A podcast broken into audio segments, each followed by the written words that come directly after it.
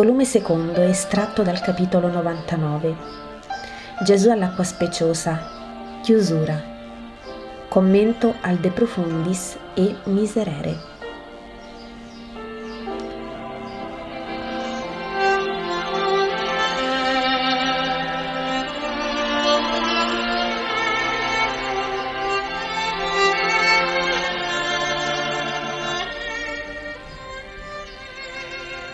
Figli miei nel Signore, la festa della purificazione è ormai imminente e ad essa io, la luce del mondo, vi mando preparati con quel minimo necessario a ben compierla. Il primo lume della festa da cui trarrete fiamma per tutti gli altri, perché ben stolto sarebbe colui che pretendesse accendere molti lumi, non avendo come accendere il primo e ancora più stolto sarebbe colui che pretendesse iniziare la sua santificazione dalle cose più ardue, trascurando ciò che è la base dell'edificio immutabile della perfezione, il Decalogo. Si legge nei Maccabei che Giuda coi suoi, avendo con la protezione del Signore ripreso il Tempio e la città, distrusse gli altari agli dei stranieri e i tempietti e purificò il Tempio poi alzò un altro altare, con le pietre focaie suscitò il fuoco, offerse i sacrifici, fece ardere l'incenso, pose i lumi e i pani della proposizione e poi, prostrati tutti a terra, supplicarono il Signore a non farli più peccare. Oh se per loro debolezza venissero di nuovo al peccato, che venissero trattati con divina misericordia. Consideriamo e applichiamo il racconto a noi stessi, perché ogni parola della storia di Israele, essendo di popolo eletto, ha un significato spirituale. La vita è sempre insegnamento. La vita di Israele è insegnamento non solo per i giorni terreni, ma per la conquista dei giorni eterni. Distrussero gli altari e i tempietti pagani. Ecco la prima operazione quella che io vi ho indicato di fare col nominarvi gli dei individuali che sostituiscono il Dio vero. Le idolatrie del senso, dell'oro, dell'orgoglio, i vizi capitali che portano alla profanazione e morte dell'anima e del corpo e al castigo di Dio. Io non vi ho schiacciato sotto le innumerabili formule che ora opprimono i fedeli e sono di baluardo alla vera legge oppressa, nascosta da cumuli e cumuli di proibizioni tutte esteriori, che con la loro oppressione conducono il fedele a perdere di vista la lineare, chiara, santa voce del Signore che dice non bestemmiare, non idolatrare, non profanare le feste, non disonorare i genitori, non uccidere, non fornicare, non rubare, non mentire, non invidiare le cose altrui, non appetire la moglie altrui. Dieci nonne e non uno di più. E sono le dieci colonne del Tempio dell'anima. Sopra splende l'oro del precetto santo fra i santi. Ama il tuo Dio, ama il tuo prossimo. È il coronamento del Tempio, è la protezione delle fondamenta è la gloria del costruttore. Senza l'amore uno non potrebbe ubbidire alle dieci regole e cadrebbero le colonne, tutte o alcune, e il tempio rovinerebbe o totalmente o parzialmente, ma sempre sarebbe rovinato e non più atto ad accogliere il Santissimo. Fate ciò che vi ho detto, abbattendo le tre concupiscenze, dando un nome schietto al vostro vizio, così come è schietto Dio nel dirvi non fare questo e quello. Inutile sottilizzare sulle forme.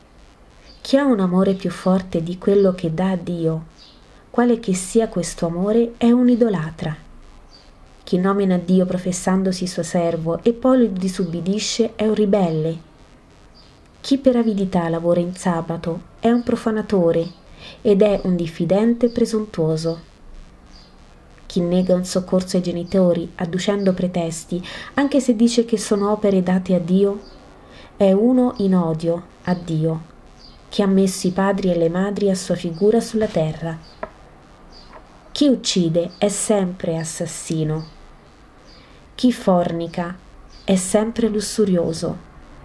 Chi ruba è sempre ladro. Chi mente è sempre un abietto. Chi vuole ciò che non è suo è sempre un ingordo della più esacrata fame. Chi profana un talamo è sempre un immondo. Così è e vi ricordo che dopo l'erezione al vitello d'oro venne l'ira del Signore. Dopo l'idolatria di Salomone, lo scisma che divise e indebolì Israele. Dopo l'ellenismo accettato e anzi ben accolto e introdotto dai giudei indegni sotto Antioco Epifane, vennero le nostre attuali sventure di spirito, di fortuna e di nazionalità. Vi ricordo che Nadab e Abiù falsi servi di Dio, furono percossi da Giove. Vi ricordo che non era santa la manna del sabato. Vi ricordo Cam e Assalonne. Vi ricordo il peccato di Davide su Uria e quello di Assalonne su Ammon. Vi ricordo la fine di Assalonne e quella di Ammon. Vi ricordo la sorte di Eliodoro, ladro, e Simone e Menelao vi ricordo la ignobile fine dei due rettori falsi che avevano testimoniato con menzogna su Susanna. E potrei continuare senza trovare fine agli esempi.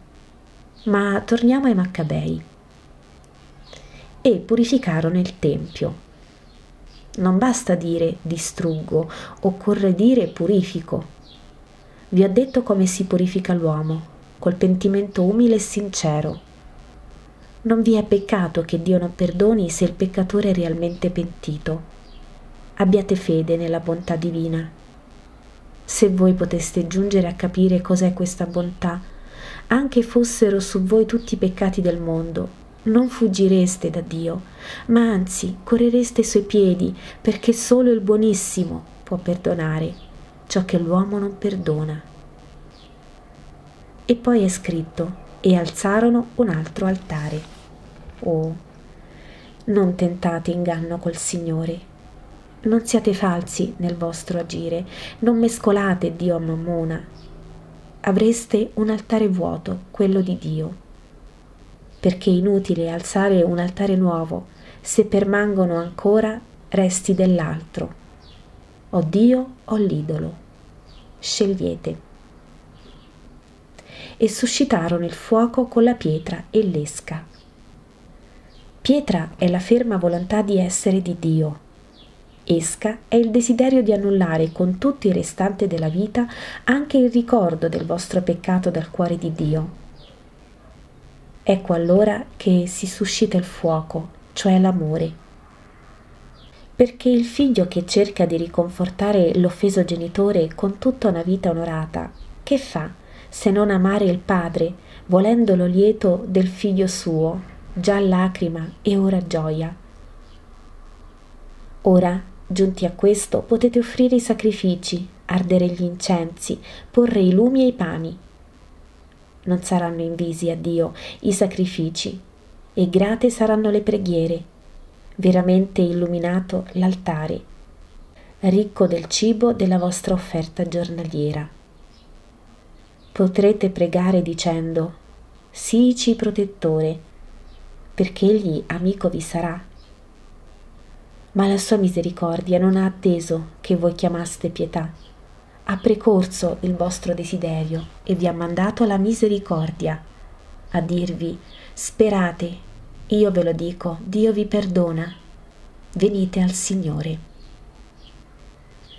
Un altare è già fra voi, il nuovo altare da esso sgorgano fiumi di luce e di perdono, come un olio si spandono, mendicano, rinforzano. Credete nella parola che da esso viene, piangete con me sui vostri peccati. Come il Levita che guida il coro, io dirigo le vostre voci a Dio, e non sarà respinto il vostro gemito se è unito alla mia voce.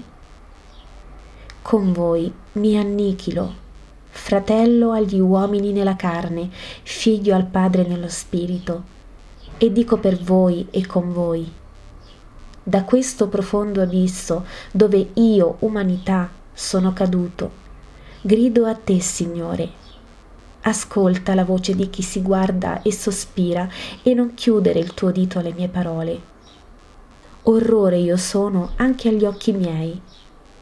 E che sarò agli occhi tuoi? Non guardare alle mie colpe, o oh Signore, perché altrimenti io non potrò resistere innanzi a te, ma usa su me la tua misericordia.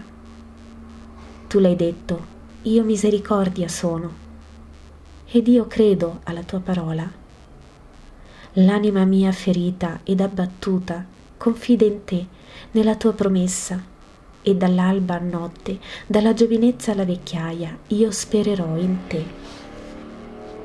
Colpevole di omicidio e di adulterio, riprovato da Dio, bene ottiene Davide perdono, dopo aver gridato al Signore, abbi pietà non per mio rispetto, ma per onore della tua misericordia, che è infinita e per essa cancella il mio peccato. Venite, andiamo al Signore, io avanti, voi dietro, dice Gesù. Andiamo alle acque di salute, andiamo nei pascoli santi, andiamo nelle terre di Dio. Dimenticate il passato, sorridete al futuro, non pensate al fango, ma guardate le stelle. Non dite, son tenebra, dite Dio è luce. Io sono venuto ad annunziarvi la pace, a dire ai mansueti la buona novella, a curare quelli che hanno il cuore infranto da troppe cose, a predicare la libertà a tutti gli schiavi, primi fra tutti quelli di Mammona, a liberare i prigionieri dalle concupiscenze. Io vi dico, l'anno di grazia è venuto, non piangete voi tristi della tristezza di chi si sente peccatore. Non lacrimate, esuli dal regno di Dio.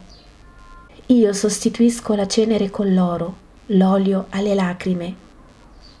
A festa vi vesto per presentarvi al Signore e dire, ecco le pecorelle che tu mi mandasti a cercare. Io le ho visitate e radunate, le ho contate, ho cercato di, le disperse e te le ho portate sottraendole ai nuvoli e alle caligini. Le ho prese fra mezzo a tutti i popoli, le ho riunite da tutte le regioni per condurle alla terra non più terra, che per esse tu hai preparato, o oh Padre Santo, per portarle sulle cime paradisiache dei tuoi santi monti, dove tutto è luce e bellezza, lungo i rivi delle celesti beatitudini, dove si satollano di te gli spiriti da te amati. Sono andato in cerca anche delle ferite, ho guarito le fratturate, ho ristorato le deboli, non ne ho trascurata una sola. E la più sbranata dagli avidi lupi dei sensi me la sono messa come un gioco d'amore sulle spalle e te la poso ai piedi, Padre benigno e santo, perché ella non può più camminare. Non sa le tue parole, è una povera anima inseguita dai rimorsi e dagli uomini. È uno spirito che rimpiange e trema, è come un'onda spinta e respinta dal flusso del lido. Viene col desiderio, la respinge la cognizione di sé. Aprile il tuo seno, Padre, tutto amore, perché in esso trovi pace questa creatura smarrita.